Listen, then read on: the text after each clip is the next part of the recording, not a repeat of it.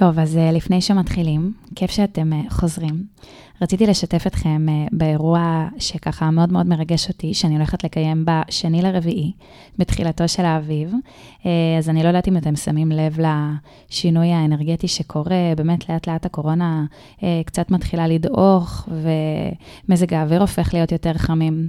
אז החלטתי שיהיה מדהים אם כולנו נצא יחד לריטריט משותף. כל כולו הולך לעסוק בחמלה, חיבור ללב ועיניים טובות. ההשראה לריטריט באמת מגיעה ככה גם מהתרגול האישי שלי, אבל כמובן מהמורים שפגשתי בדרך, וכמובן מהאורחים שהגיעו אה, להתארח כאן בפודקאסט הזה.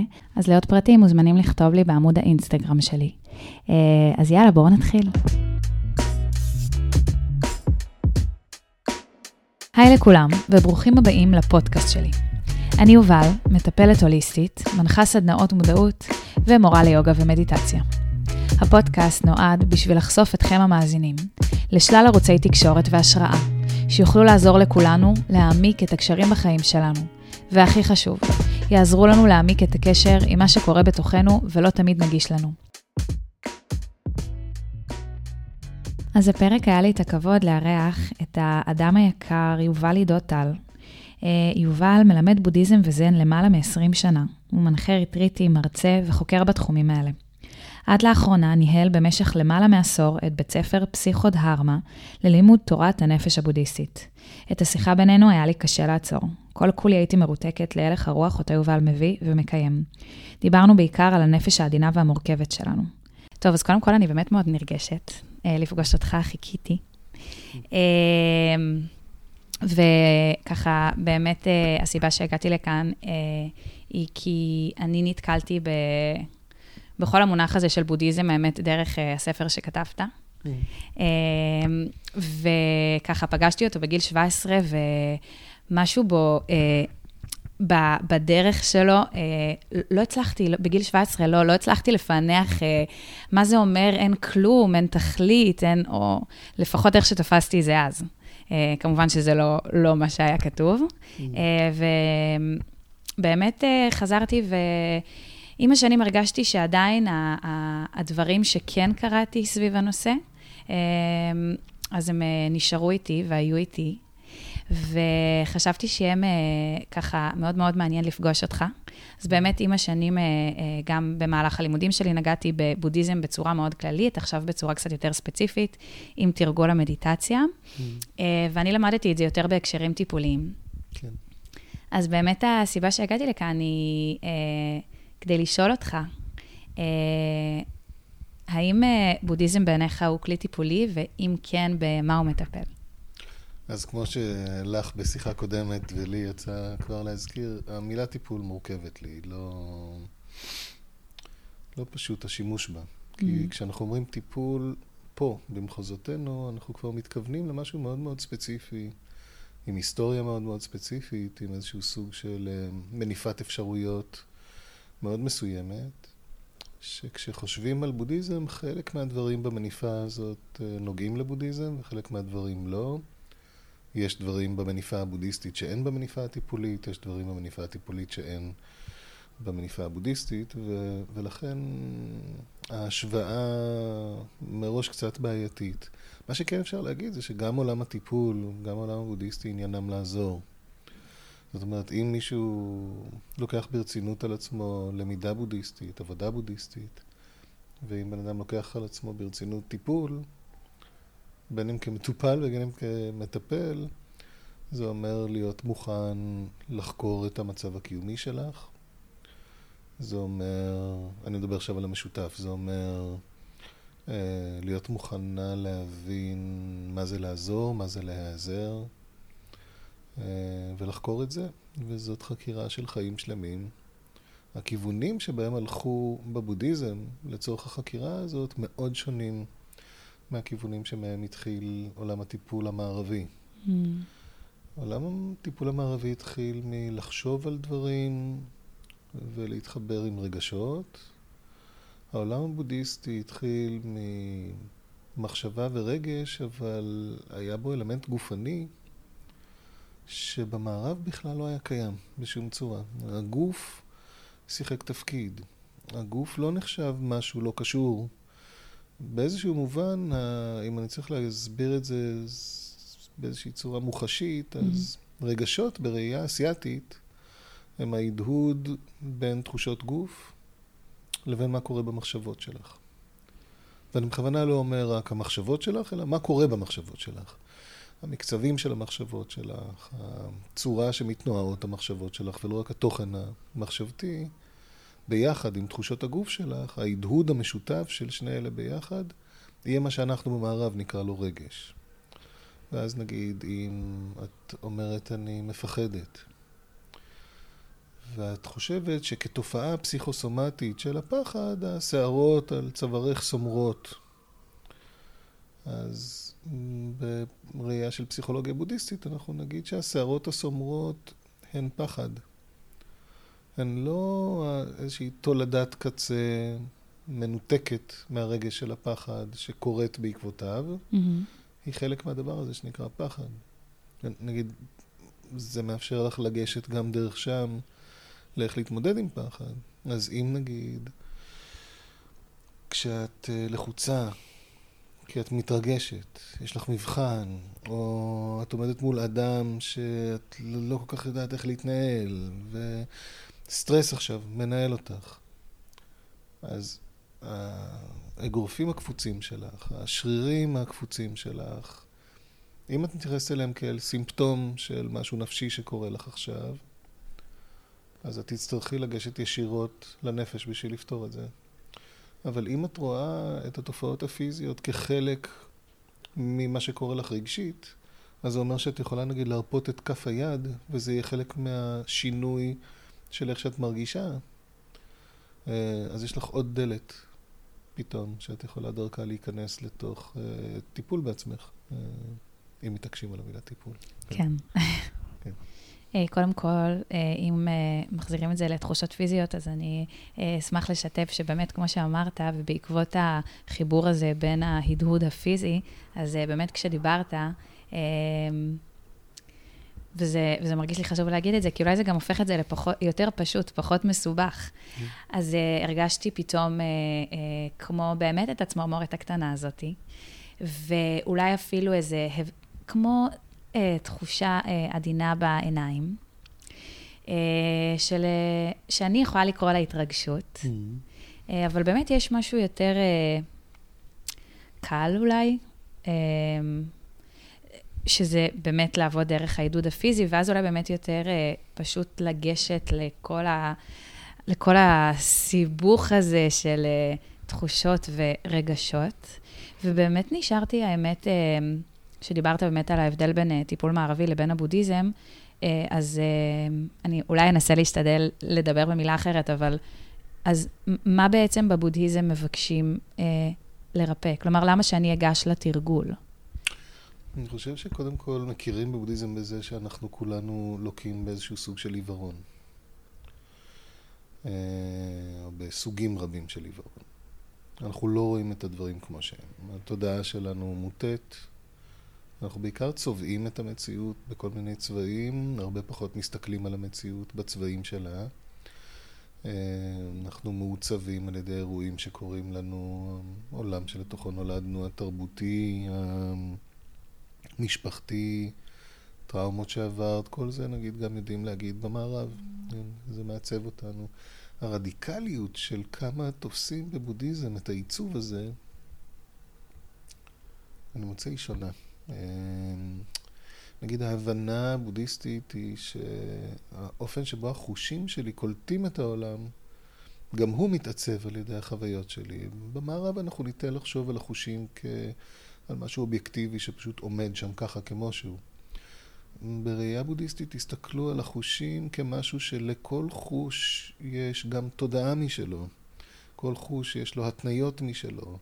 אז האוזן שלי מותנית בצורה אחרת מהאוזן שלך.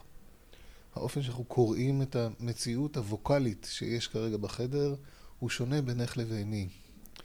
הוא שונה ביני ברגע אחד בחיים לביני ברגע אחר בחיים.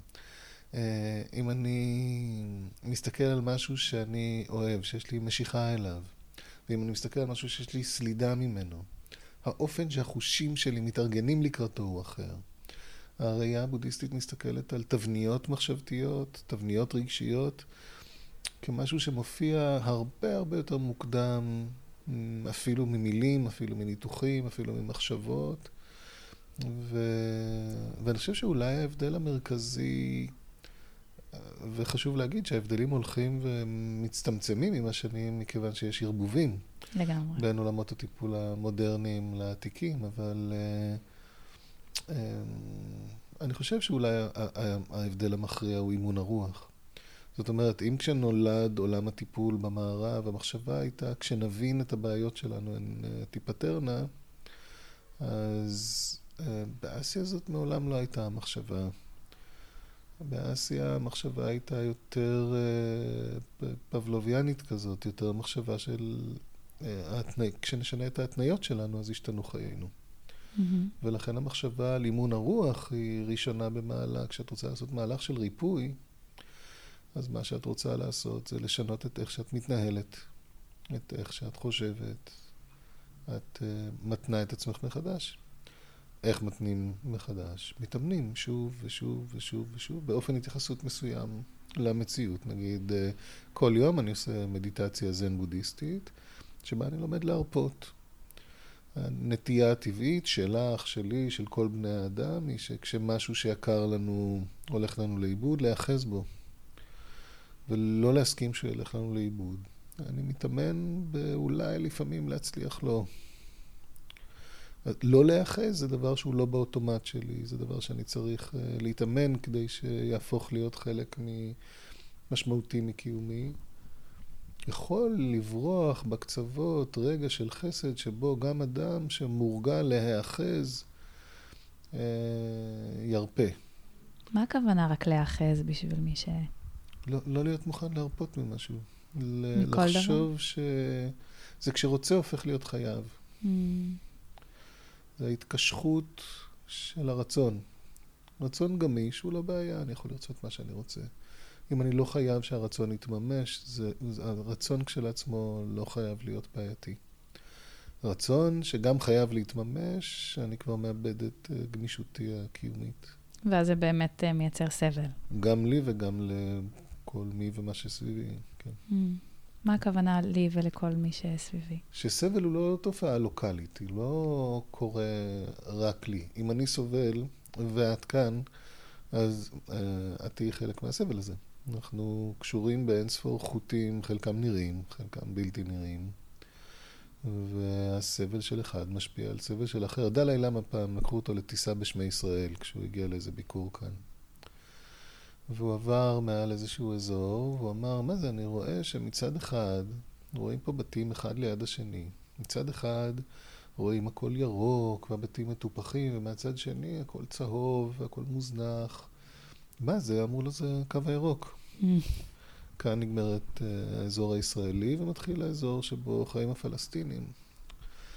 אז הוא אמר, הזהירו אותי שלא להתיימר להבין את המצב באזור שלכם, שהוא מאוד מאוד מורכב, mm-hmm. אז אני לא אתיימר להבין את המצב באזור שלכם. אבל הוא אמר, אני לא מכיר מצב שבו, בלי קשר למורכבות של אזור כלשהו, אני לא מכיר מצב שבו אה, שכן אחד, הכל אצלו ירוק ומשגשג ופורח, והשכן שלידו, הכל עני ומוזנח והרוס, ויש להם יחסים טובים.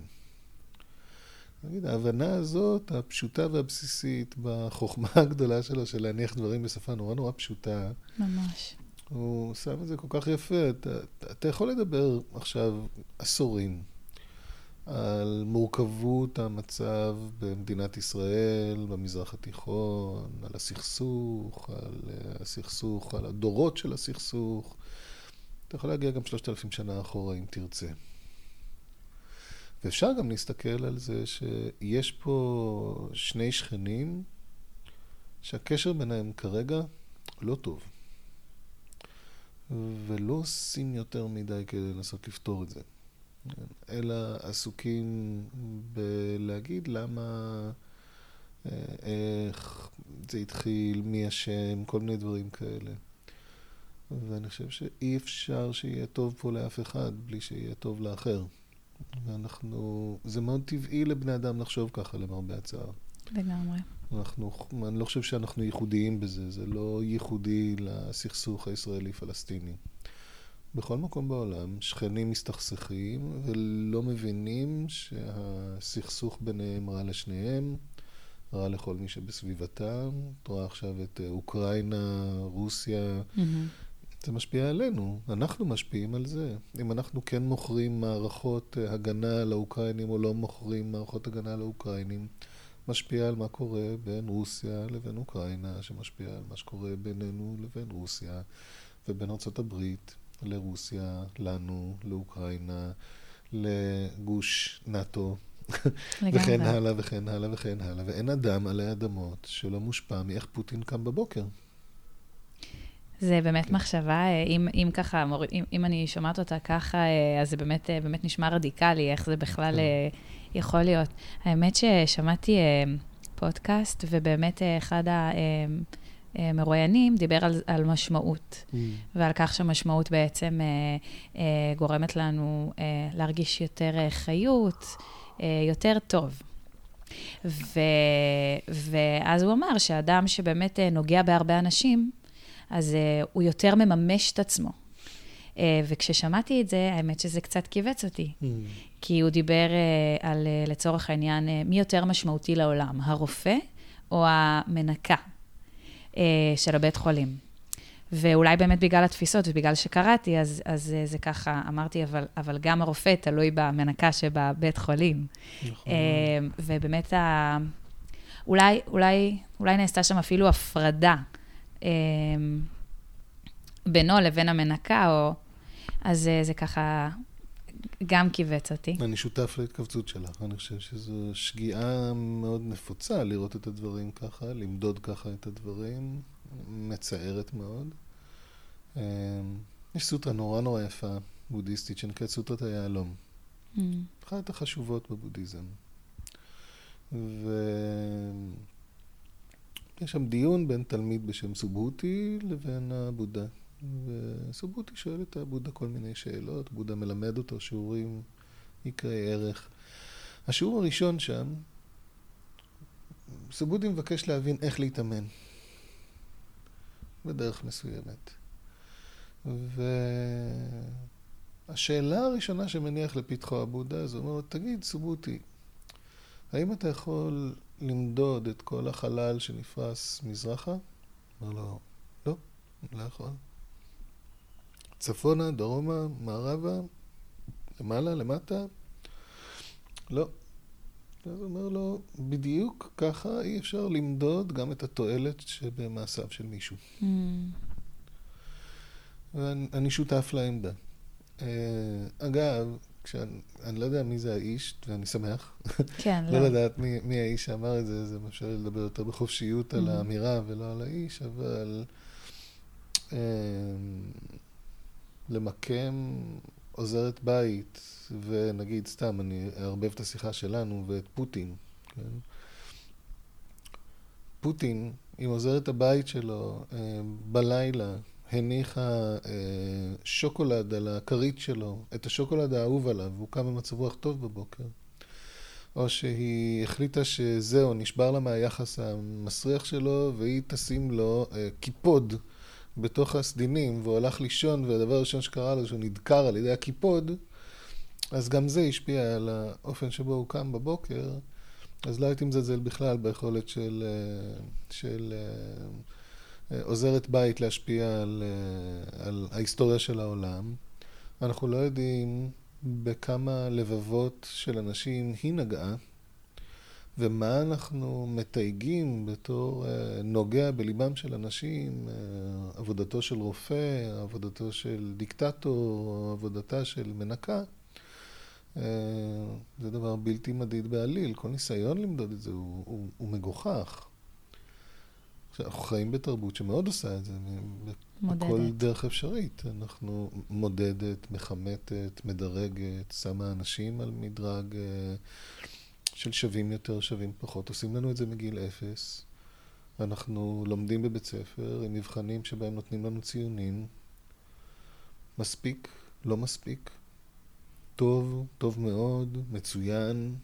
כן? ואני חושב על הילד שלו, האופן של הקיום שלו לא מכוות כמו שרוצים שהוא יהיה, ואומרים לו, אתה לא מספיק. אה, אני לא יודע אם יצא לך לעיין, אבל כמה מהאנשים הכי mm, מעוררי השראה שיצא לי להכיר לא גמרו בית ספר. אה, כמה מהאנשים שהיום עושים את השינויים הכי מרחיקי לכת טכנולוגית, אה, נחשבו לוזרים במונחים של המערכות הנורמטיביות. אז הייתי, הייתי מציע לא... כן, לא לנסות להיפטר מהקיבוץ. כן. יופי, יופי שזה מכווץ אותה. כן.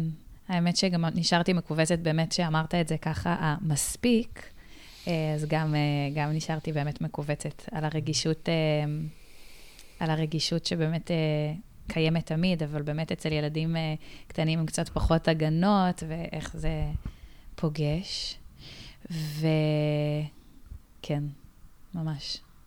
וגם באמת, אז, אז אם אני אה, אעסוק בלהפחית אה, סבל עבור אדם אחר, אז אה, האם זה גם יפחית את הסבל שלי? כלומר, זה הריפוי, או כמובן שזה מאוד בגדול וזה אספקט קטן מתוכו, אבל... אה... אני לא יודע מה זה להפחית סבל עבור אדם אחר. אני יכול ביחד עם מישהו mm-hmm. לנסות לעזור עם סבל שהוא חווה. אני לא יכול לפתור למישהו כלום. אה, חלק מהסיבה שהמילה טיפול היא, היא כאילו, בא לי שימציאו כבר מילה אחרת. יש בה משהו שהוא כאילו אה, פטרוני. במילה, לא, לא בטיפול עצמו. טיפול עצמו תלוי במטפל, מי הבן אדם, אבל המילה מטפל ומטופל, כמו מורה ותלמיד, שזה גם מילים נורא מרחיקות, הן מאוד לא, לא מתארות נכון, אני חושבת, מה שקורה שם. הן גם קצת מדרגות, שם. כמו מאוד, ש... מאוד, כן. מאוד מדרגות. ו... ו... ו... ולא כי רוצים, אני חושב שאנשים באים בתום לב למילים האלה, ולא שמים לב הרבה פעמים מה הן עושות שם. לא רק המילים, אבל המילים, הסיטואציה, אבל... אה, אני חושב שבסופו של דבר הפלא קורה, בין אם זה בבודהיזם, בין אם זה בטיפול כהלכתו פה במערב. אני חושב שפלא קורה כששני אנשים נמצאים בחדר ומוכנים להיפגש. ומטפלים, מורי בודהיזם, כשמספרים לי על דברים מופלאים שקרו בינם לבין אנשים, שפלונטרים של סבל הצליחו להיות מותרים. מותרים מלשון להתיר ומותרים מלשון... אה, להרשות. גם להתיר כמו שמתירים פלונטר, וגם להתיר מלשון שמותר להרגיש ביחד בצורות מסוימות. אה, אני חושב שניסים כאלה באמת תוארו כמו מעשה נס, ולא באיזה אופן סדור כתיאור מקראי, עשינו כך וכך, ולכן קרה כך וכך. Mm-hmm. אני מעט מאוד שומע תיאורים כאלה. כשקוראים אה, פלאים של ריפוי. ופלאים של ריפוי בדרך כלל הם באמת זה, מין סוג של פלא. נפגשנו, הסתכלנו אחד לשני בעיניים, או הסתכלנו כל אחד לכיוון אחר, נפתח משהו במרחב, קרה משהו, ובדרך נס התאפשר משהו אה, שבדרך כלל לא יצרנו אותו, אלא הנחנו לו תנאים טובים לקרות, אולי, במקרה הטוב. אני חושב שככל שיש יותר יומרה ל... להנדס עזרה. Mm, כמו עם הטיפים, האמת, שאני ממש פוגשת את זה, גם דיברתי על זה שמדברים הרבה על להציב מטרות, mm. וזה, טוב, אני לא יודעת למה אני באמת מביאה ככה את הקיבוץ, אבל, אבל זה גם, גם פגש אותי במובן הזה שזה באמת... מאוד uh, ביצועי כזה, מאוד לא, לא נכון. מאפשר לפגוש. נכון, ממש, נכון. לא, את מתכוונת, אני לא יודעת למה אני מביאה את, הקיב... את הקיבוץ, זה דווקא נראה לי בדיוק המקום להביא. מה... כן. Um, אז uh, באמת uh, הרבה. לפי מה שאני קוראת ולומדת, קטונתי, באמת מדובר, כשמדברים על בודהיזם, מדובר באמת להשתחרר מהסבל. אה, האם אפשר להשתחרר? אולי גם בזה יש משהו קצת... אני, אה... אני בדיוק, תמשיכי את המשפט. אז... אה, שמה? שאולי יש בזה משהו קצת מה?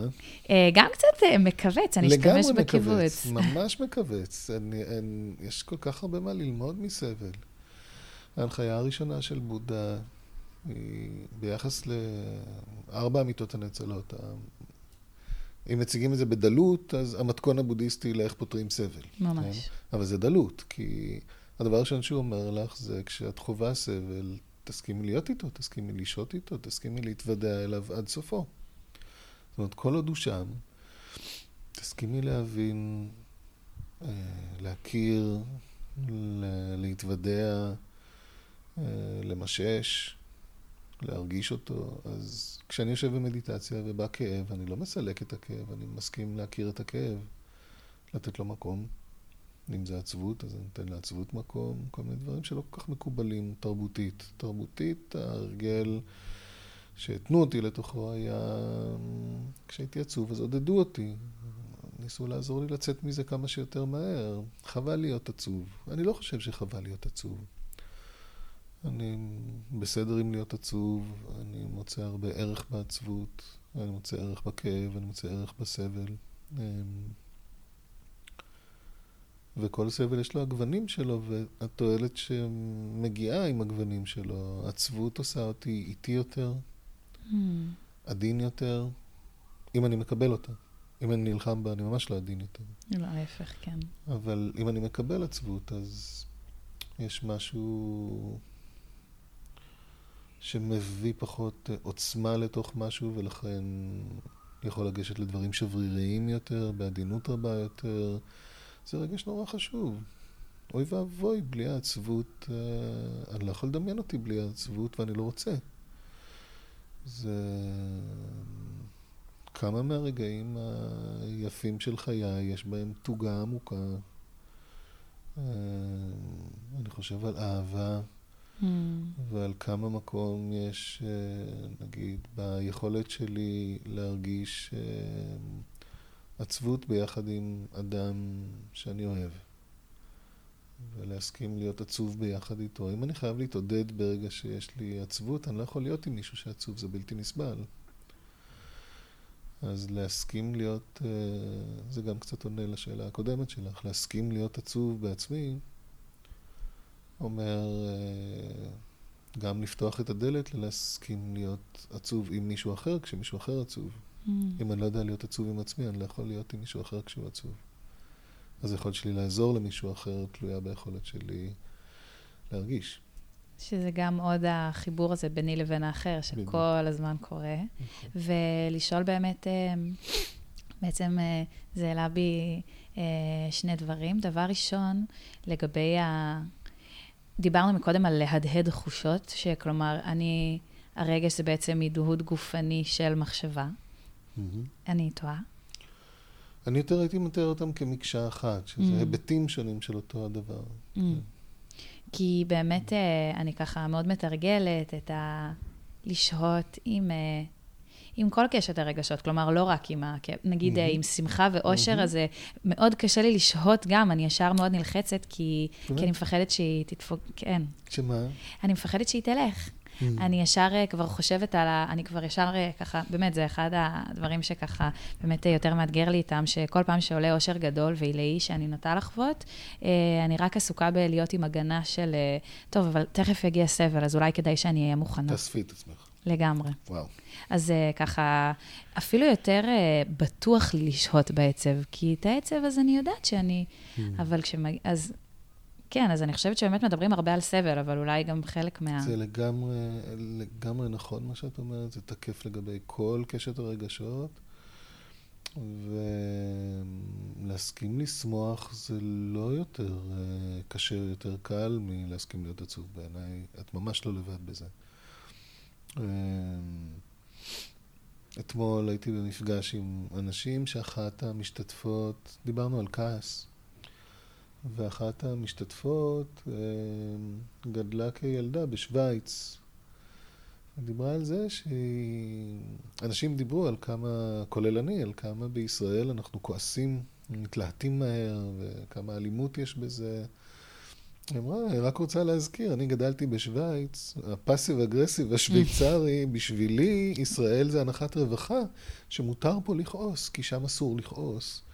והיא צודקת. לגמרי. לגמרי. אז בעצם אתה אומר ששום רגש לא יותר אה, פשוט לעיכול או, או לשהות עם שום רגש ל, לא הופך... אה... אני, אני אחבר את זה גם למה שאמרנו קודם, על, על ה... אנחנו מצד אחד נורא נורא דומים כולנו, אנחנו עשויים מאותם חומרים. ומצד שני, גם כל אחד מאיתנו מאוד מאוד שונה מכל אחד אחר, וגם אנחנו שונים מעצמנו ברגעים שונים שלנו. וברגע אחד האתגר הגדול שלך זה להיות עצובה עד הסוף, להסכים להיות עצובה, ורגע אחר האתגר שלך זה להסכים להיות שמחה. זה יכול להתקיים באותו הבן אדם. אה, ואותו בן אדם יכול רגע אחד להצטרך לכבוש את כעסו, ורגע אחר לתת דרור לכעסו. זה לא, אני לא חושב שזה אחיד. Uh, כמובן שלא, אני לא מכליל בתוך זה לתת דרור לכעס כזה שהוא פוגעני, mm-hmm. כן? אבל uh, להסכים לחוות כעס, כשאני מסכים נגיד לחוות כעס, ולא מנסה למגר אותו בתור מגע מיידית, אז מה שקורה זה שאני מתחיל לראות את אבני היסוד שלו, אני מתחיל לראות ממה הוא בנוי. וכעס לא עשוי מכעס, הוא לא עשוי מעצמו. ואני מסתכל על מרכיבי יסוד בסיסיים יותר של כעס, עשוי מפחד, הוא יכול להיות עשוי מעצבות, פחד שאני לא מוכן להרגיש, עצבות שאני לא מוכן להרגיש, חוסר אונים שאני לא מוכן להרגיש, חוסר תועלת שאני לא מוכן להרגיש, כל מיני דברים כאלה, אה, היבטים שונים של חוסר אונים שאני לא אהיה מוכן להרגיש, אה, יגרמו לי להתנפח ולהצטרך להרגיש גדול וחזק, וזה הכעס. הכעס זה כאילו לעשות מין דימוי עצמי של גדול וחזק. האמת שאתה אומר את זה ככה, אני ממש ממש פתאום ממש יכולה לראות את הדבר הזה.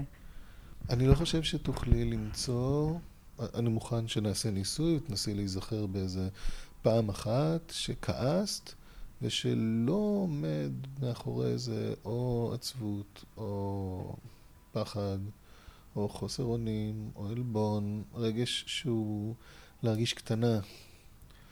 אנחנו מרגישים קטנים, ואז אנחנו עושים את הכעס שעושה לנו להיראות פנימה והחוצה גדולים וחזקים. אה, וזה מצחיק, זה תמיד... אה, אני חושב על זה, אני תמיד חושב על הדימוי של איך חתולים נראים כשהם מתחילים ללכת מכות אחד עם השני, mm. והם נעמדים על הצד, מנפחים את כל הפרווה שלהם. זה טוב, כן. ולי כבן אדם, כשאני רואה את ההתנפחות הזאת, זה נראה נורא מצחיק, הם לא נראים מפחידים, החתולים, כשהם עושים את זה. לחתול אחר זה בטח נורא מפחיד, אבל אחרת כנראה הם לא היו עושים את זה. כשבן אדם מתעצבן אני מפחד, אבל... Uh, על החתולים זה נראה ridiculous, ואז אני, אני, אני מנסה להזכיר את זה הרבה לעצמי, ו... ולהזכיר לעצמי ש... I'm being ridiculous כשאני מתנפח ככה. אז בעצם אני מבקשת לא להרגיש את הכעס? כי... להפך, כשאני כן. מסכים להרגיש את הכעס, mm-hmm. רק אז אני יכול. אם אני לא מסכים לשהות עם כעס, mm-hmm. או לא מסכים לעיין בו, לא מסכים למשש אותו, להרגיש אותו, אני בחיים לא אגיע ללראות את הפחד שמאחוריו, את חוסר האונים שמאחוריו, mm. שביסודו. הם לא מאחוריו במובן הזה שהם לא הוא, הוא מורכב מיסודות שאינם כעס, מיסודות שהם חוסר אונים.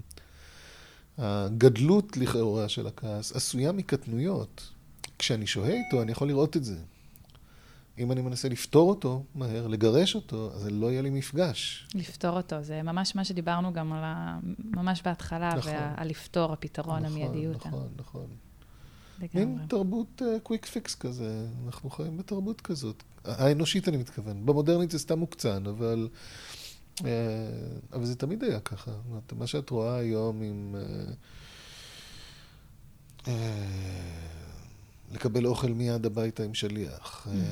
לעשות הכל בקליק אחד, הכל צריך להיות one stop shop, הכל צריך להיות...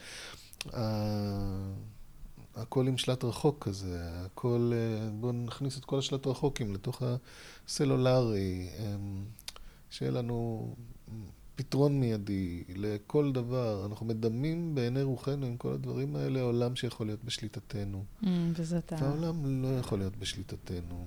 העולם מלא סדקים שזזים כל הזמן מהמקום שלהם. ואני לא מוצא את עצמי מהכלל, אני לוקה באשליה הזאת כמו כל אחד אחר. אני מסתכל ואני רואה איך לא משנה כמה שנים חולפות ולא משנה כמה דברים עברתי, לא משנה כמה פעמים אשליית השליטה התפוצצה לי בפנים. עדיין, כשאני יושב וממתין שיענה לי נציג שירות לקוחות של חברה גדולה כלשהי, ואני מסתכל על צג הטלפון ועברו כבר 57 דקות, אני צריך לעשות עבודה מאוד מאוד רצינית עם עצמי כדי לא להשתגע. לגמרי. אבל, אבל הוא מלמד אותי באותו רגע שלא, לא, אחי, העולם לא בשליטתך. וואו. far from it. אז... אה, וזה מזה ועד לאחרון הדברים, אני לא שולט לא במזג האוויר, לא באיך אנשים אה, ירגישו ביחס אליי, לא באיך אני ארגיש, לא בעבריותי. יש לי השפעה קטנה על כל אחד מהדברים האלה, אבל הפער בין ההשפעה הקטנה שיש לנו, ולפעמים הגדולה שיש לנו, לבין שליטה הוא עצום, ואני חושב שאנחנו, זו, זו בעיניי הבעיה העיקרית של אה, בני האדם. אם אני הייתי צריך לנסח מחדש את המושגים הבודהיסטיים, לתרגם אותם אחרת, הייתי אומר שמקור הסבל הוא הכמיהה לשליטה. Mm. בשפה הכי יומיומית, שהיום אנחנו משתמשים, לא הייתי אומר סבל, הייתי, הייתי אומר כמיהה, לש... לא הייתי אומר היצמדות או היאחזות או השתוקקות, המילים שמשתמשים בספרות העברית הבודהיסטית. Mm-hmm. הייתי מדבר על, ה... על הנטייה שלנו לחשוב שהדברים יכולים להיות בשליטה, והמאמצים הכבירים שאנחנו משקיעים בלנסות לשלוט בדברים בעולם שבו אי אפשר לשלוט בדברים. אה, את נשואה לגולש. Mm-hmm. גולש שיחשוב שהוא שולט בים, לא יגיע רחוק עם הגלישה שלו. גולש, האומנות שלו היא לזהות מתי מגיע גל שנכון יהיה לתפוס אותו, אה, ואז הוא מצטרף לגל, והגל מאפשר לו לשחק איתו. אה, אין, את לא תפגשי ימאים אה, שמתייהרים על הים. לימאים תמיד יש כבוד לים של אחד שלא מתעסקים איתו. וואו, איזה יופי. אתה לומד ממנו, אתה לא תלמד את הים. אתה לא תגיד לים מה, מה לעשות, אתה לא תכבוש את הים, וזו איזושהי ענווה שיש אצל ימאים שאני נורא נורא אוהב. את, את עומדת מול ים, את אומרת, אוקיי, ברור שאני לא אכבוש את הדבר הזה. זה רק הוא ילמד אותי דברים, זה לא אני אראה לו. והאמת היא שזה נכון לגבי כל דבר. אין לנו שליטה על כלום. במקום לחשוב איך אנחנו הולכים עם העולם למקומות, אנחנו עסוקים יותר מדי בלנסות אה,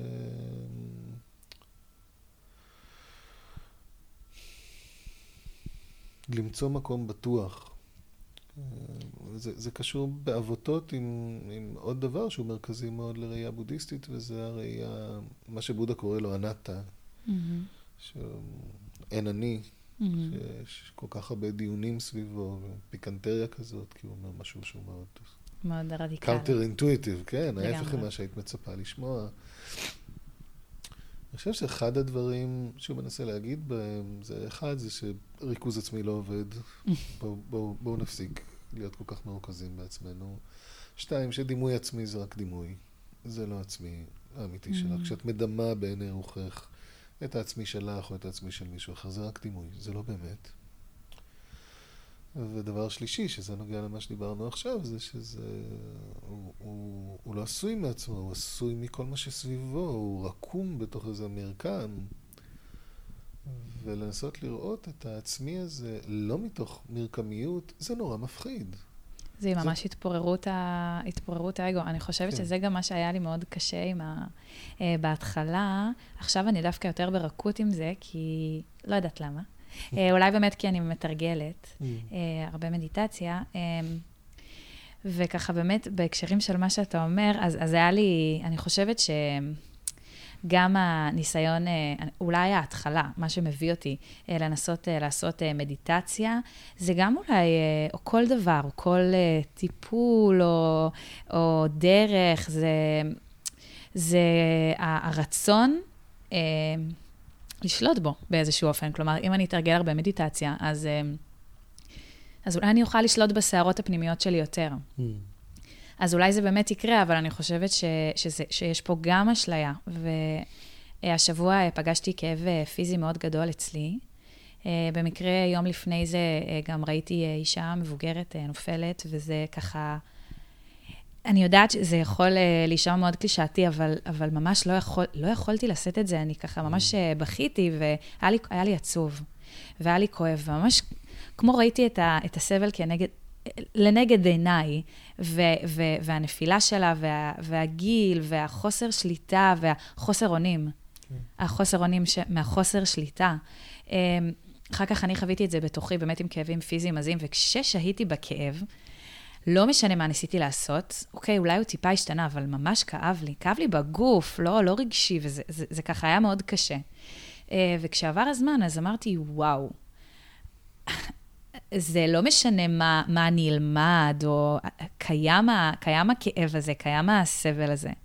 וזה באמת מתחבר לי גם לקוויק פיקס וה, והפתרון המיידי, ויש פה כזה כמו הפוך על הפוך, אני מתרגלת, אבל אני נאחזת בתוצאה שאולי אני, אני, אני אצליח לשלוט בסבל ובכאב, זה יפחת. אבל האם זה באמת נכון? אז, ואם כן, אז זה גם קצת מבלבל, אז אצלי בתוכי, בלי האינטלקט, זה כן יצר איזו תחושת הנחה של, אוקיי, אני משחררת, יש את הכאב הזה, הוא יגיע, אני לא יכולה לשלוט עליו. ומה קרה אז? אה, הייתי יותר, אה, הרשיתי לעצמי להיות עייפה יותר, אני מרגישה, ועייפות טובה כזאת של אה, להצליח לנוח. כן. לא הפסיק לכאוב לך, אבל יכולת לנוח. יכולתי לנוח, כן. הפסק להילחם בזה. ממש. זה נראה לי כמו, זה נגיד דבר אחד שאני חושב שבשבילו טוב לעשות מדיטציה בשביל להפחית מלחמות. Mm. לא חייבים להילחם כל כך הרבה. Uh, אני חושב שאנחנו נלחמים הרבה יותר ממה שאנחנו מעלים על דעתנו בכלל. הרבה מאוד דברים שפשוט כל כך uh, התרגלנו uh, לנהל אותם בצורת מאבק, אנחנו לא מתייגים בכלל כמאבק, לא רואים בכלל את המאבקיות שיש בזה. אז לנוח קצת יותר. אני לא מכיר כמעט אף אחד שאני לא מסתכל עליו עם משאלת לב עמוקה שינוח קצת יותר. Mm. כמעט כל מי שאני מכיר. כולל אני. ואני um, עובד על זה עשורים. עשורים שאני מתאמן בלמצוא את האיזון הנכון בין uh, עשייה למנוחה. ויש לי עוד מלא מה ללמוד שם. מלא מלא מלא מה ללמוד שם. אני... אה, החלטתי לפני עשרים שנה ויותר, שכל שנה אני אעבוד פחות מהשנה וואו. שלפניה. ואני מצליח לעשות את זה. בעקביות, אני כל שנה נוגס עוד קצת. במניין השעות, התחלתי פסיכי, הייתי עובד מאיזה חמש בבוקר, לפעמים מוקדם יותר, ארבע בבוקר לפעמים, מתחיל לשבת, לתרגם נגיד בארבע בבוקר, אה, לעשות עבודה עם אנשים, קבוצות מדיטציה, שיעורים, אה, מפגשים אישיים, אה, כל מיני דברים. הייתי מתרוצץ בכל הארץ, מלמד בירושלים, בחיפה, באותו יום. הייתי מלמד בירושלים, וואו. בחיפה, וואו. הייתי חוזר ומלמד, אני זוכר שפעם אחת הדבר הכי קיצוני זה שהייתי מלמד אה, קורס לאיזה קבוצת בלינט ברעננה, שהיינו מסיימים את המפגש ב-11 וחצי בלילה. באמת פסיכי, זה הייטקיסט הוא אה, סטלבטן ליד כמה שהייתי עובד אה, כמו פסיכי. אהבתי נורא את מה שעשיתי, לא הבנתי אז בכלל את הערך של אה, מנוחה. חשבתי שזה שאני נח בתוך העבודה שלי זה מספיק. וקיבלתי כמה כאפות בריאותיות כתוצאה mm. מזה שלימדו אותי שלא, לא, בן אדם צריך גם לנוח לנוח, mm-hmm. במובן של לא לעשות כלום. אמ, וזו גם המדיטציה העיקרית שאני עושה. עוד, עוד רגע אולי נדבר על זה, אבל נגיד השנה הוספתי באופן אמ, גם שאני עדיין לומד אותו, אבל שנץ כל יום. אני ישן שנת צהריים כל יום. אני לא, לא כל יום מצליח לישון, אבל אני כן כל יום עושה הפסקת צהריים. מדהים. ו... ואני מקווה בסוף אה, ל, להגיע לאיזון טוב בין אה, מנוחה לעשייה שהיא... אה, איך אני אקרא לזה? סביר. ו... ואני חושב ש... שאני לא לבד בזה. אני מסתכל על בני התרבות שלי ועל בני תרבויות אחרות. אני לא קונה את הרעיון שבאסיה אנשים שלווים. אני קצת הסתובבתי באסיה. זה לא מקום מאוד שלב.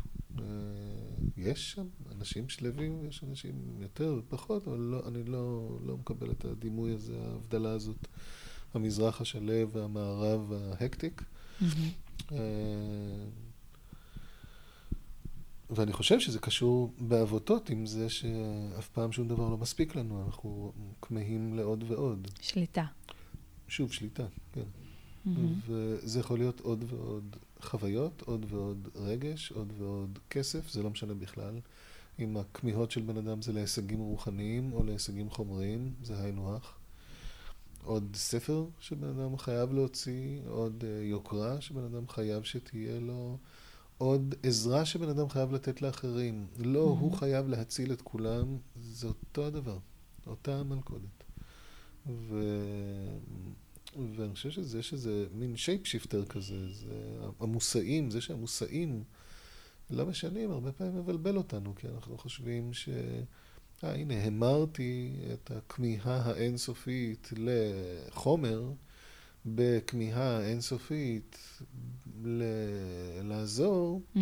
אז עכשיו אני בצד של הטובים, אני לא בצד של הדפוקים הרעים, המפגרים שרודפים אחרי כסף. ו... וזו שטות גמורה, זה אותו הדבר בדיוק. וזו אותה הדינמיקה. כלומר, בדיוק. בשניהם יש סבל? בשניהם זה... שניהם כמיהה טיפשית לשליטה שאף פעם לא תהיה. Uh, כשאומרים שקנאת סופרים תרבה חוכמה, אני לא קונה את זה. לא ראיתי קנאת סופרים מרבה חוכמה, ראיתי קנאת סופרים גורמת לסופרים להתנהג כמו אידיוטים. ו... זה קצת כמו לחשוב שקנאת מוהלים תרבה עורלה, זה אולי יותר, יותר מדויק. וואו. כן.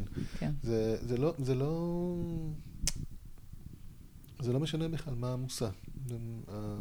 בגלל זה גם כשעבודה מדבר על הסיבות לסבל, הוא שם את סיבת הסבל בהיצמדות, לא במושאי ההיצמדות. הוא לא אומר, כסף זה סבל, אייפון זה סבל. כן? אייפון זה לא בעיה, טלפון חכם זה לא בעיה. שימוש טיפשי בטלפון חכם, זה בעיה, mm. כן? abusing זה מרגיש לי. כן. אה, תראי, פודקאסט יכול להיות מפגש עם המציאות, ויכול להיות uh, לחמוק מהמציאות. את יכולה, בעזרת הפודקאסטים שלך, לעזור לבני אדם לעולם לא לצאת מהבית, ואת יכולה בעזרת הפודקאסט שלך uh, לגרום לאנשים לצאת ולהרגיש את אור השמש על האור שלהם. איך בן אדם יעשה שימוש בפודקאסט שלך לא יהיה בשליטתך. את יכולה לנסות להוביל בן אדם אה, להגיע לאיזון טוב בין כמה הוא נח בבית לכמה הוא יוצא ופוגש את העולם. Mm-hmm. את לא תוכלי לשלוט בזה. כן. זה קצת מפח... זה מפחיד, זה... כן, אני חושבת נכון. שזה גם מה שעורר אצלי התנגדות בהתחלה, כי mm. אה, אני באה באמת מהעולם של היוגה, ומדברים שם על האטמן ועל האלוהי ועל החלקיק האלוהי, כן. וזה גם, ואז זה מחבר לזהות, לאני בעולם, וכשבבודהיזם, אני, שוב, אני לא, אולי אני לא מדייקת במונחים, אבל כשמדברים על אין אני, אז זה נורא מפחיד, זה, זה גם קשור לי לשליטה, לחוויה שלי בעולם, אז זה, זה מרגיש לא, לא מקורקע, ואז באמת, אה, אז, אז, אז, אז איך זה מיטיב איתי, או לא מיטיב איתי? גם בבודהיזם וגם בזרמים יוגיים יגידו לך את אותו הדבר. הכמיהה להיות והכמיהה לא להיות זה אותו הדבר. זה חזק. כן. כן, כן. גם, גם ביוגה סוטרה של פטנג'לי, גם באופנישדות, גם בכתבים הבודהיסטיים, את תמצאי הרבה מאוד uh, תמימות דעים בעניין הזה שאת יכולה להכריע מה יהיו מעשייך ברגע נתון, את לא יכולה להכריע מה יהיו התוצאות של מעשייך. זה קרמה יוגה וזה בודהיזם. זה לא... זה לא... אין, אין סתירה פה בין, ה, בין זרמי המחשבה. אני חושב שה... זה כמעט אה, תעלול מילולי, זה לא רק, אבל זה כמעט, כמעט רק תעלול מילולי לחשוב שאטמן ואנטמן הם הפכים אחד של השני. אני ואין אני למי שככה. אני ואין אני, כן. כן.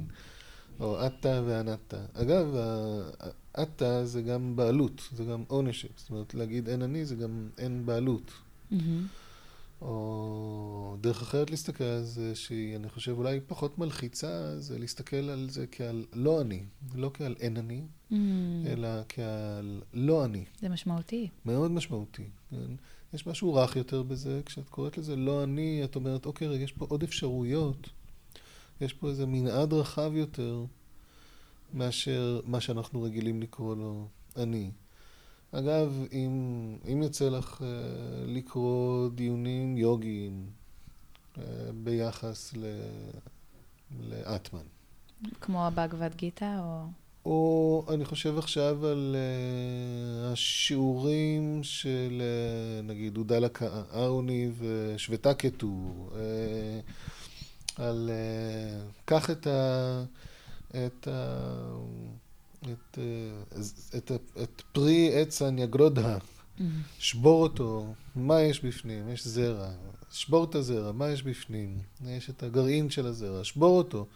מה יש בתוכו? אין כלום. הכלום הזה שאתה רואה שם, משם נובע עץ הניאגרוד האדיר. כן? וואו, כן. והוא אומר לו, המהות הזאת שממנה צומח עץ הניאגרוד האדיר, היא אתה. אתה הנך זה, תת ומאסי, מכירה את המילים האלה? כן. תת ומאסי, אתה הנך זה, כן? זה בדיוק כמו להגיד אה, ריקות מקיום עצמי. זה בדיוק uh, כמו להגיד, uh, אין אני. קח את כוס המים הזאת, שים בה מלח. האם אתה יכול להבחין בין המלח לבין המים? כן, אתה לא יכול להבחין. הנה, שתי מהצד הזה, מה אתה טועה? מלח. שתי מהצד הזה, מה אתה טועה? מלח. שתי מהצד הזה, מה אתה טועה? מלח. Mm-hmm. זה התהוות גומלין, זה מה שהבודהיסטים יקראו לו התהוות גומלין. זה סיפור אופנישדי שמסביר התהוות גומלין, וזה כאילו פילוסופיות uh, מתחרות. אבל אני חושב שיש לנו הרבה יותר מן המשותף מאשר... Uh, הדברים שהן לא אותו דבר, כן? לא מנסה להגיד שהן אומרות את אותם הדברים. אבל אני חושב שדווקא סביב הנושא הזה, שאותו את מציינת, האם דברים בסופו של דבר הם אה, מוצקים כמו שאנחנו חושבים שהם, אני חושב שכל מסורות החוכמה האסייתיות השכילו לראות שהדברים אינם מוצקים כמו שאנחנו חושבים שהם. מוצקים זה חשוב, זה ממש כן. חשוב גם להתעכב על המוצקות, על התבניות, על ה... כן, על ה... כן. כן, נכון. זה באמת, זה באמת חשוב, אני חושב שזה זה הרבה מאוד מ... מהטרנספורמציה שאפשר לראות שמתרחשת אצל מי שלוקחים על עצמם ברצינות אה, את ההגות הזאת והאימונים האלה, אה, גם הבודהיסטים וגם השכנים. אה, שהדברים נעשים אווריריים יותר. יש... הקיום נהיה יותר פלאפי. אפשר להכניס יותר דברים בין הדברים. אה, הגבולות של הדברים פחות מוצקים. ו- וגם מזה אפשר מאוד להיבהל, אנחנו גם מאוד אוהבים פה גבולות בעולם שלנו. כן. אה, אנחנו אומרים שגדרות טובות עושות שכנים טובים. לא בטוח שגדרות טובות עושים, עושות שכנים טובים. אני שמעתי מהיהודים שהם אומרים שפרצה קוראת לגנב. אה, אני בטוח שתמצאי גם איזה אה, חוכמה יהודית שתגיד לך שאם תקים חומה גדולה מסביב לבית, גם זה קורה לגנב. Mm, נכון. ואני חושב שיש... עם הזמן המחשבה שלי נהיית יותר ויותר אה, מחוררת, כמו גבינה שוויצרית. אני מוצא את עצמי, נגיד פעם היה לי זיכרון פלאי. Mm. הייתי זוכר הכל, הייתי זוכר עמודים שלמים מספרים, וואו. באיזה מספר עמוד נמצא טקסט שלם שאני זוכר על פה, ושירים וזה, ו... ולאט לאט, ככל שחולף הזמן, אני זוכר פחות ופחות טוב. ומשהו בי מתמלא חדווה ב... באובדן הזה. כאילו משהו שם נהיה אוורירי יותר. אני וואו. מוצא שכל פעם שאני שוכח משהו, אני מחייך. משהו שם נהיה מחוייך כשאני... אני מתחיל להיזכר בשיר כלשהו, אני מתחיל לצטט אותו, כי אני רגיל מעשרות שנים שאני יודע לצטט את השיר הזה. וואו. ואני מתחיל לצטט אותו, ופתאום ברחה לי שורה. ואני צריך ללכת ולמצוא אותו בספר, או באינטרנט, או משהו. ואני שם לב שזה לא פוגש אותי כמצוקה, אלא פוגש אותי כחדווה. אה, וניסיתי להבין מה... למה אני, למה אני מבסוט מזה? כן. ו... ואני חושב שזה אה, פשוט אוורירי יותר. It's really that simple. זה כמו, כמו החדווה שיש מלקחת אה, ביס מלחמנייה פלאפית אוורירית לעומת אה, לחמנייה יציקה כזאת שהיא דחוסה מאוד ואת לא יכולה לבלוע אותה. אז אה, אני לא זוכר מי, מי אמר או כתב את זה, אבל או ששמעתי פעם, או שקראתי פעם, שמישהו אמר ש... אה, אנשים שאתה מעריץ, קשה מאוד uh, לאהוב. Mm. שלהעריץ זה מרחוק. כן? אני חושב נגיד על המיומנות הזאת של uh, לזכור uh, דברים על פה, זה משהו שבקלות יכול להיות נערץ, אבל אני חושב על um, לראות מישהו uh, הולך לאיבוד במילים שלו ומנסה למצוא את המילה הנכונה, אני- הרבה יותר קל לי לחשוב על זה בתור משהו lovable. Mm, כן? זה לא יהיה נערץ לעולם, אבל uh, אני חושב שזה נכון לגבי המון המון המון דברים. אם את פוגשת בן אדם שהוא במרכאות מושלם לוקינג, קשה מאוד לאהוב, קשה מאוד להתחבר, קשה מאוד שתהיה שם אינטימיות. את צריכה את הסדקים בשביל האינטימיות. mm. ו... אז נדמה לי שזה נכון לגבי כל הדברים, זה לא רק לגבי זיקות בין אישיות, אה, שסדקים זה איפה שאנחנו נפגשים, ולא החומות, אה, לא המוצקויות, אלא גם בזיקה בינינו לבין דברים. אם את כבר יודעת מה זה שמיים, אין לך מה להסתכל על השמיים בכלל. אבל אם את לא יודעת מה זה שמיים, ואת... uh, השמיים הם מסתורין עבורך, אז את כל הזמן תסתכלי לשמיים. Because you haven't figured it out yet. לגמרי. ו... וזה עוד משהו שנורא מפחיד אותנו, לא, לא להבין דברים עד הסוף. כן, אני ממש שמה לב גם בזמן שאתה מדבר, גם מה מתחולל בתוכי. כי מתחולל, כמו, אולי אני עושה פה את הפיצול, אבל אה, יש בי את ה, את ה... כזה, מתעורר בי האינטלקט כזה, של כזה נפעם, ו, והחוויה הפיזית, וכזה באמת, ועולות בי הרבה הרבה שאלות, ויש לי את הדחף לשאול את השאלות האלה. אה, זה קורה לי הרבה פעמים, אגב. זה מאתגר, מאתגר לי לשהות. ו... וזה גם כזה באמת המאבק על לשחרר שליטה, על ה- להבין, על ה... כאילו, זה גם אשליה שאם אני אבין הכל, אז אני אוכל אה, לשלוט בהכל. עוד דרך שאת יכולה לגשת לזה, זה לשאול את השאלות, אבל לא כדי לקבל עליהן תשובה, שזה בעיניי אחד הדברים הכי נפלאים בקיום הזה, זה כשאת uh, מוכנה לשאול את השאלה בשביל השאלה ולא בשביל התשובה, לא כדי שהיא תסתום חור, לא כדי שהיא תקבל מענה, אלא כדי שהיא תרחף בחלל האוויר. אה,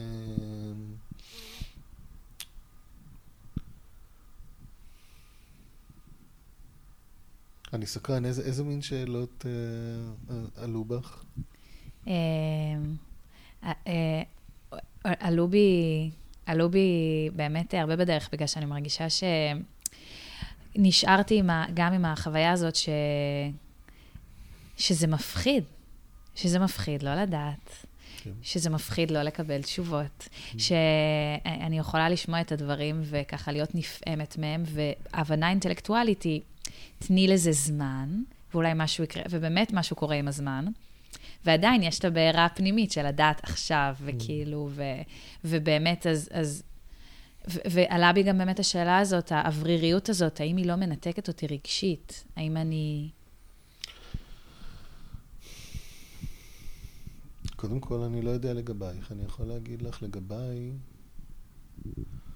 אה, נדמה לי שאני לא לבד, אבל אני... תגידי לי את אחר כך אם זה אצלך גם דומה. אה, לי יש חור ענק בלב. כן? שהוא אף פעם לא מתמלא. אפשר לנסות למלא אותו ב...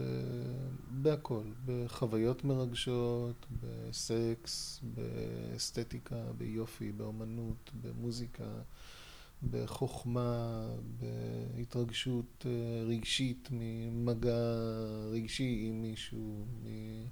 אפשר למלא אותו בלעזור, אפשר למלא אותו באוכל טעים, אפשר למלא אותו במיליון דברים. מה שקורה איתו תמיד אחר כך זה שהוא מתרוקן מחדש, ושוב יש שם חור ענק בלב. וזה גרם לי מתישהו לעצור ולתהות על קנקנו של החור הזה. כאילו, רוב החיים חיפשתי איך למלא אותו, mm-hmm. ולא הייתה שם שאלה. היה ברור שאם יש חור צריך למלא. פתאום אמרתי, מה אם החור הענק הזה שיש לי, או אולי לנו, בלב, לא נועד למילוי? מה אם חור ענק בלב זה תיבת תעודה, נגיד? וואו. מה אם זה, נגיד, הדבר שמאפשר לנו, אה, כמו שגיטרה יש לה תיבת תעודה, ואם את אוטמת לה תיבת התעודה אז אין צלילים?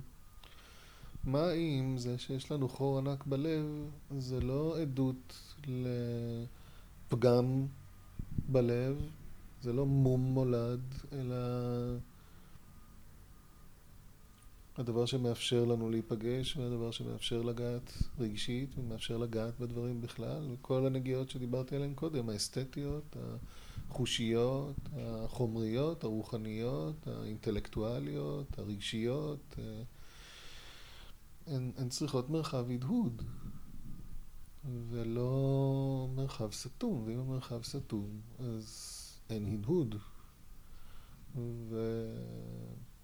ויש מצב, אולי, ואני לא אומר את זה עכשיו בשביל להצטנע, באמת שיבדוק כל אחד עם עצמו, אם זה באמת ככה אצלך, אם זה באמת ככה אצל כל אחד אחר, אבל אני מוצא שככל שאני משאיר את החור הזה בלב אה, אה, ריק יותר, אז היכולת שלו להתמלא מחדש כל הזמן, לגעת בדברים מחדש כל הזמן, להדהד מחדש, זו אולי מילה טובה יותר מאשר להתמלא מחדש, אה, להתמלא להרף עין. אה, זה תלוי ביכולת ההתפנות שלו ברגע הבא. זה לא חוכמה אה, חדשה בעולם. בזה הם דימו את האימון הטוב לאימון כמו בחליל, ולהיות חליל. שמתפנה כל רגע מהצלילים שיש פה, כדי לתת מקום לצלילים הבאים שנכנסים שם. תסתמי חלילה, אין צלילים. לא אלה שהיו בו, לא תצליחי לכלוא אותם בפנים, סתם לא יהיה צלילים, תאטמי אותו. בוודאי לא הצלילים הבאים שיכולים לבוא בו, לא יכולים לבוא, אם אטמת אותו. אז... אה, אז אולי אנחנו יותר כמו חליל ופחות כמו חלילן. Mm.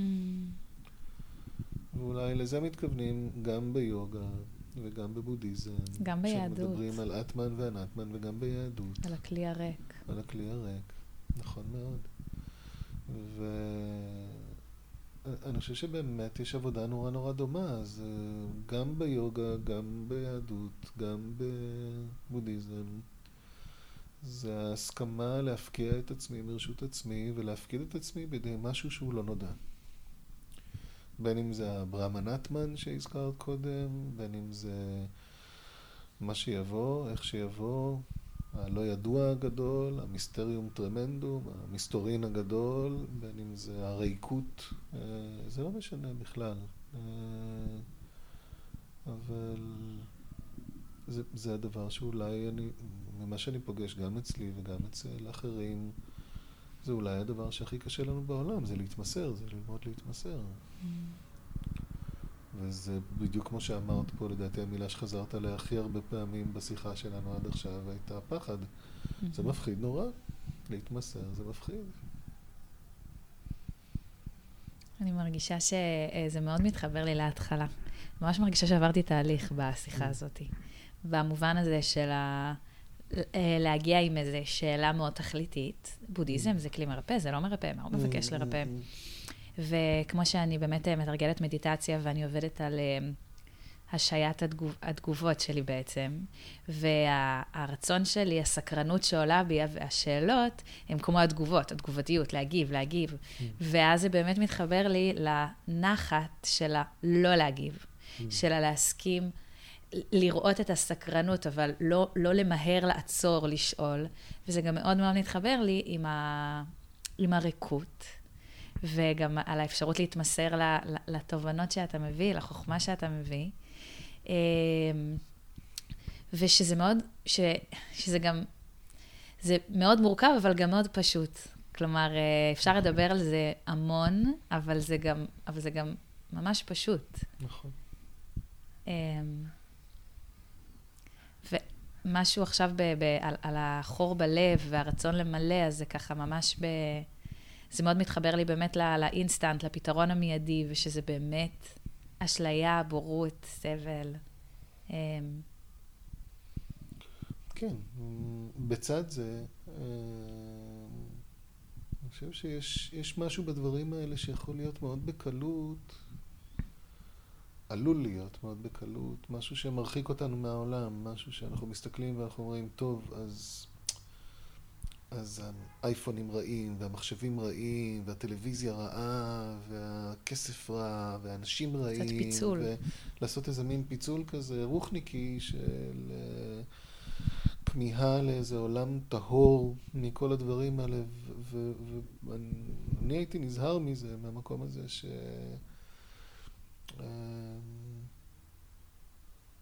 אני מאמין שעד סוף ימיי הדברים שמאתגרים אותי היום ימשיכו לאתגר אותי.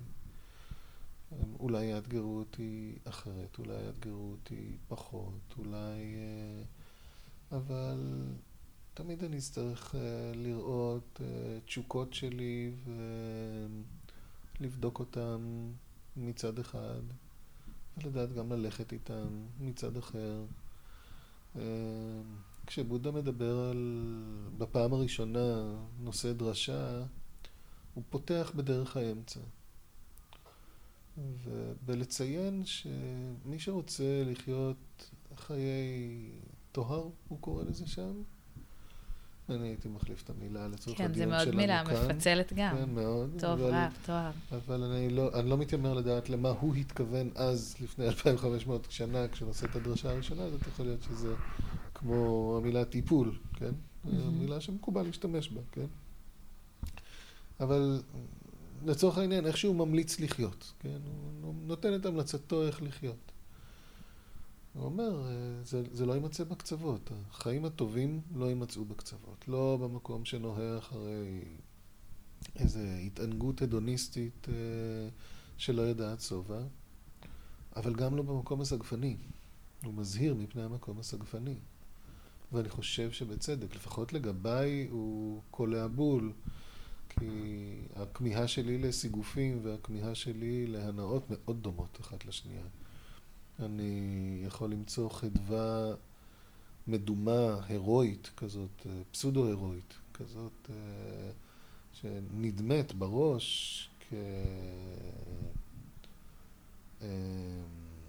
עצומת ממדים באיזה סיגוף טוב. לגמרי. להתבודד בלי כלום, אה, לאתגר את הגוף, את הנפש, באיזה אתגרים קשים אה, מצד אחד. נורא נורא דומה מהצד השני ל... אה, לשמוע על זה שיובל בן אריה פתח אה, מסעדה חדשה ולהגיד וואו, איך הוא יפתיע את החיך שלי הפעם עם איזה גאונות קולינרית אחרת, או, או לחשוב על סקי במדרונות כלשהם, ולחשוב על איזה כוך במערה בשלג במרומי ההימאליה לבד, במינוס whatever. זה באמת הקצוות. זה, זה, זה, זה, זה אותו דבר, זה כאילו אותה, זה, במובן מסוים זה אותו דבר, במובן הזה שזה, שניהם מנפחים אותי. את הזהות שלי את בעולם. את האגו שלי. כן. כן. איזה מין דימוי עצמי.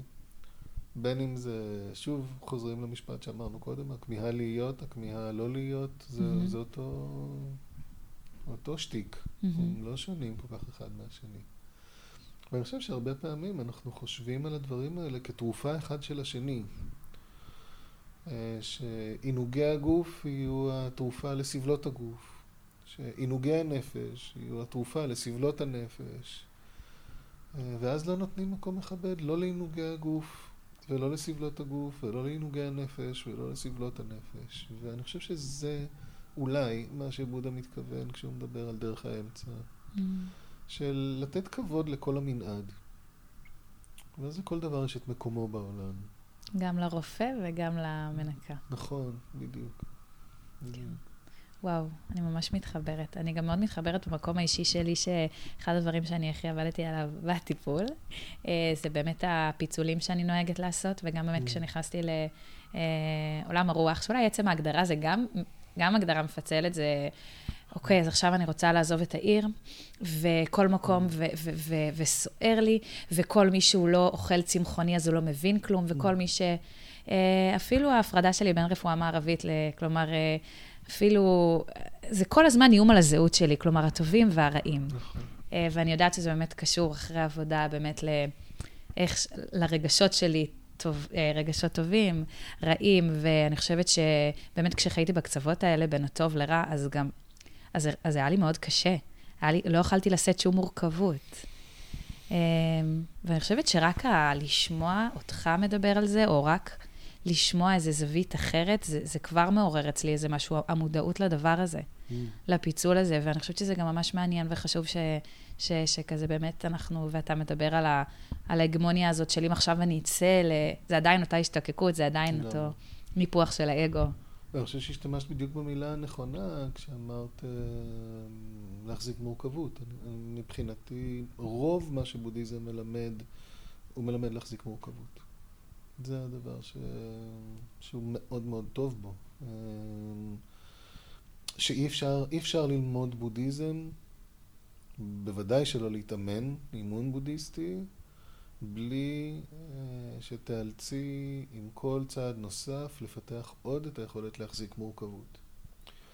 ומהבחינה הזאת, נגיד רגרסיה בראייה בודהיסטית, זה לחזור להאמין שהפיצולים האלה שאת רואה בראש, של טוב רע, שחור לבן, יפה מכוער, הם ייצוג אה, נאמן של העולם. בלתי נמנע שיהיו כאלה בתודעה, הם לא צבע שאני מבקש למגר מהתודעה. למה הם גם מגיעים? כלומר, למה אני עושה את זה? למה... אני, אני, אני, נדמה לי שזה לא כזה מסתורי. יש, כשאת מסתכלת על מה...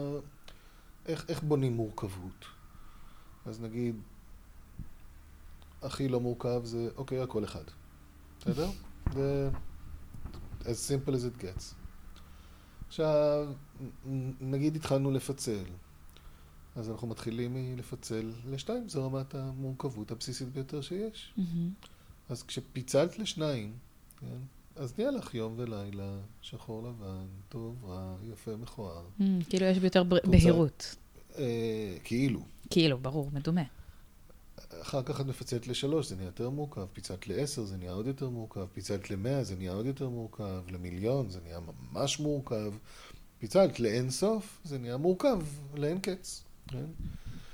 ואז דיכוטומיות, או צמדי ניגודים, הפיצולים האלה לניגודים, הם, הם פשוט בדרך למורכבות רבה, את עוברת דרך מורכבות מעטה. זה המורכבות הבסיסית ביותר שאת יכולה לתת בדברים, זה לחלק אותם לשניים. אז זה כמו ל, ל, לנסות למגר את החשיבה הדואלית, את החשיבה הדיכוטומית, את החשיבה הניגודית.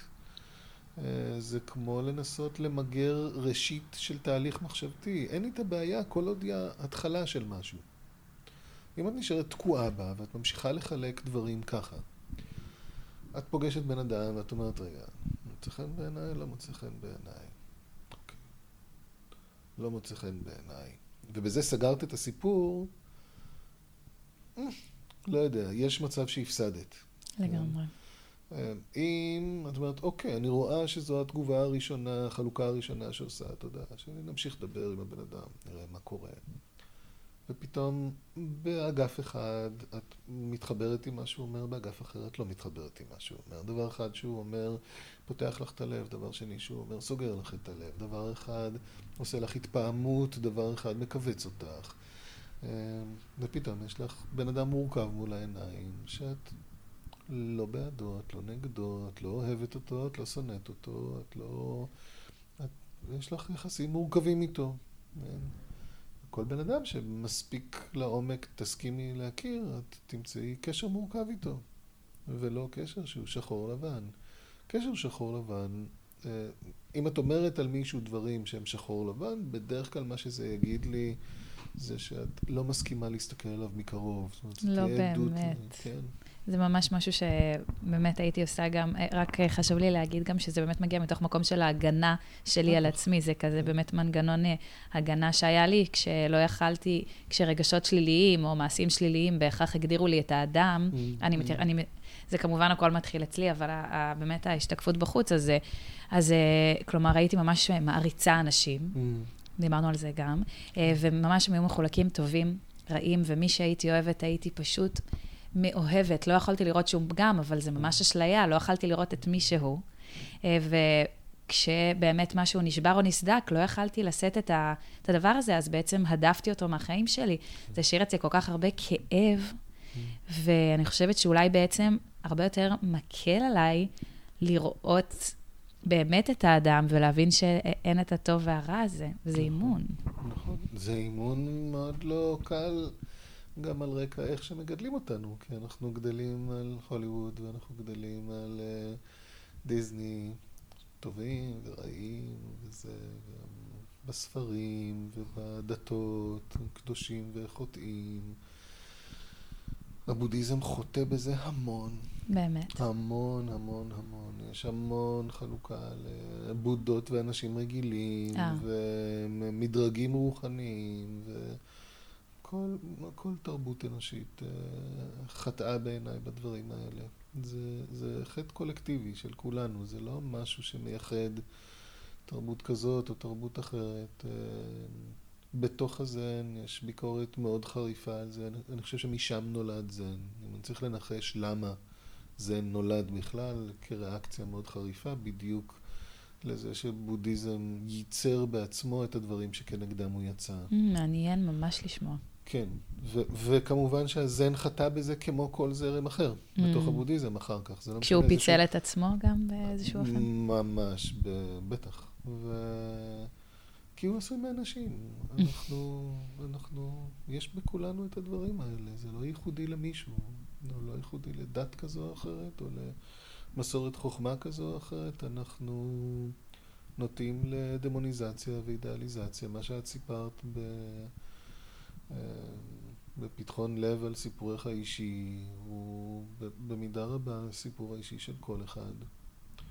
כל בן אדם שאת עושה לו אידאליזציה, כשהאידאליזציה נשברת, אז הדבר הבא שקורה זה דמוניזציה, כי אי אפשר לשאת אותו. הוא אמור היה להיות קדוש, והפגם הקטן ביותר הוציא אותו מתחום הקדושים. לגמרי. וזה שובר אותך, זה שובר את האמונה שלך בקיום, זה שובר... לגמרי. זה... זאת אומרת. אז אני מעדיף אנשים שיהיו לא קדושים.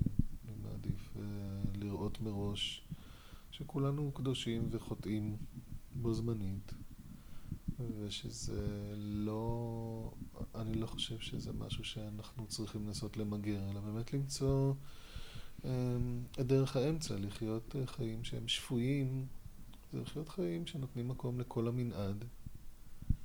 אה, אם אני מקשיב לזה באוזן פוריטנית למה שאני אומר עכשיו, אז אני אומר, אוי ואבוי, איזה דברים מפחידים, זה יוביל אותנו לגיהנום.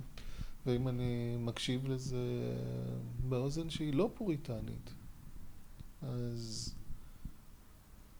זה, זה כל מי שאני מכיר. זה כולם. ולמה שאני ארצה בכלל לדמיין אנשים אה, טהורים? כל כך הרבה מהיופי שלנו מגיע ממקומות שבהם אנחנו מנסים וכושלים ולא מצליח לנו ואנחנו עילגים ואנחנו מדדים קצת. יש הסיפור הזה על העורב שניסה ללכת כמו יונה והלך והתאמן ביער בללכת כמו יונה ואז כשהוא חזר אז החברים שלו העורבים התפקעו מצחוק על זה שהוא הולך מה קרה לך זה בכלל לא הליכה שלך ואז הוא ניסה לחזור ללכת כמו עורב והוא כבר לא זכר איך. וואו. ו... אז אני, אני, אני מסתכל על עורבים, ואתה יודע, התהייה הראשונה שהייתה לי כשמישהו סיפר לי פעם ראשונה את הסיפור הזה, היה, אבל זה כל כך יפה איך שעורבים הולכים, אני מת על ההליכה המדדה הזאת של אה, עורבים. הם נראים כל צעד כאילו זה, זה לא יאומן שהם לא נפלו עכשיו. וואו, נכון. זה לא, זה לא מובן לי איך הם הולכים ככה, הם הולכים כמו שתינוקות הולכים. נכון. כזה... צעד אחר צעד כזה. כן, וצעד אחר צעד, ומקצבים כאלה לא סדורים, ומשהו כזה, כמו שיכור. יש בזה משהו מאוד לאביבול. לא הייתי רוצה שעורב יהפוך את ההליכה שלו לאיזו הליכה... אני לא יודע גם למה הדימוי של יונה זה כאילו הליכה מושלמת, אבל לא הייתי רוצה שתהיה לו הליכה מושלמת. אני מסתכל על אנשים בחיי, אני לא, לא כמה שהם יהיו מושלמים. אבל אנחנו לא חייבים להילחם כל כך הרבה. אפשר להילחם קצת פחות. וואו. אמ, אני, אני ממש מרגישה שכל השיחה שלנו, חו... אני כמו חוויתי איזה מיני תהליך עם עצמי, זה היה ממש מעניין אה, mm. אה, לשבת מולך, לפגוש אותך, אה, ממש. אה, תודה על ההזמנה. ממש. אני אשמח לשמוע אם יש משהו אחרון, אולי אם היית רוצה להוסיף, או תגידי את. בעיניי פשוט, אה, אני, אני מרגישה שקרה פה איזה תהליך של, של השיח, גם הלך הרוח שהגעתי אליו לשיח, אז uh, כל מה שדיברנו בעצם היה כמו דימוי להלך הרוח של השיח, ועל mm. מה קורה אם אני מסכימה לנוח, או mm. מה מתעורר בי, או פשוט להסתכל על הדברים כפי שהם. Uh, ממש, פשוט, כזה. אז, אז אני חושב שאמרת בעצמך את הדבר שאולי הכי חשוב להגיד, וזה שמה שחשוב בדברים מהסוג שעליהם דיברנו, זה איך אנחנו מממשים אותם בחיים שלנו, ופחות כמה אנחנו מתבשמים ומתענגים על העונג האינטלקטואלי שיש. לגמרי, בהם. לגמרי. העונג האינטלקטואלי הוא ממש כיפי, זה ממש... ממש נחמד. ממש מנפח לי את הזהות. כן. כן. אבל, אה, אבל המימוש שלהם הוא מה שחשוב בתוך אה, רגעים פשוטים. ממש. Mm. תודה רבה לך. תודה לך. תודה, ממש, ממש, נעים. תודה.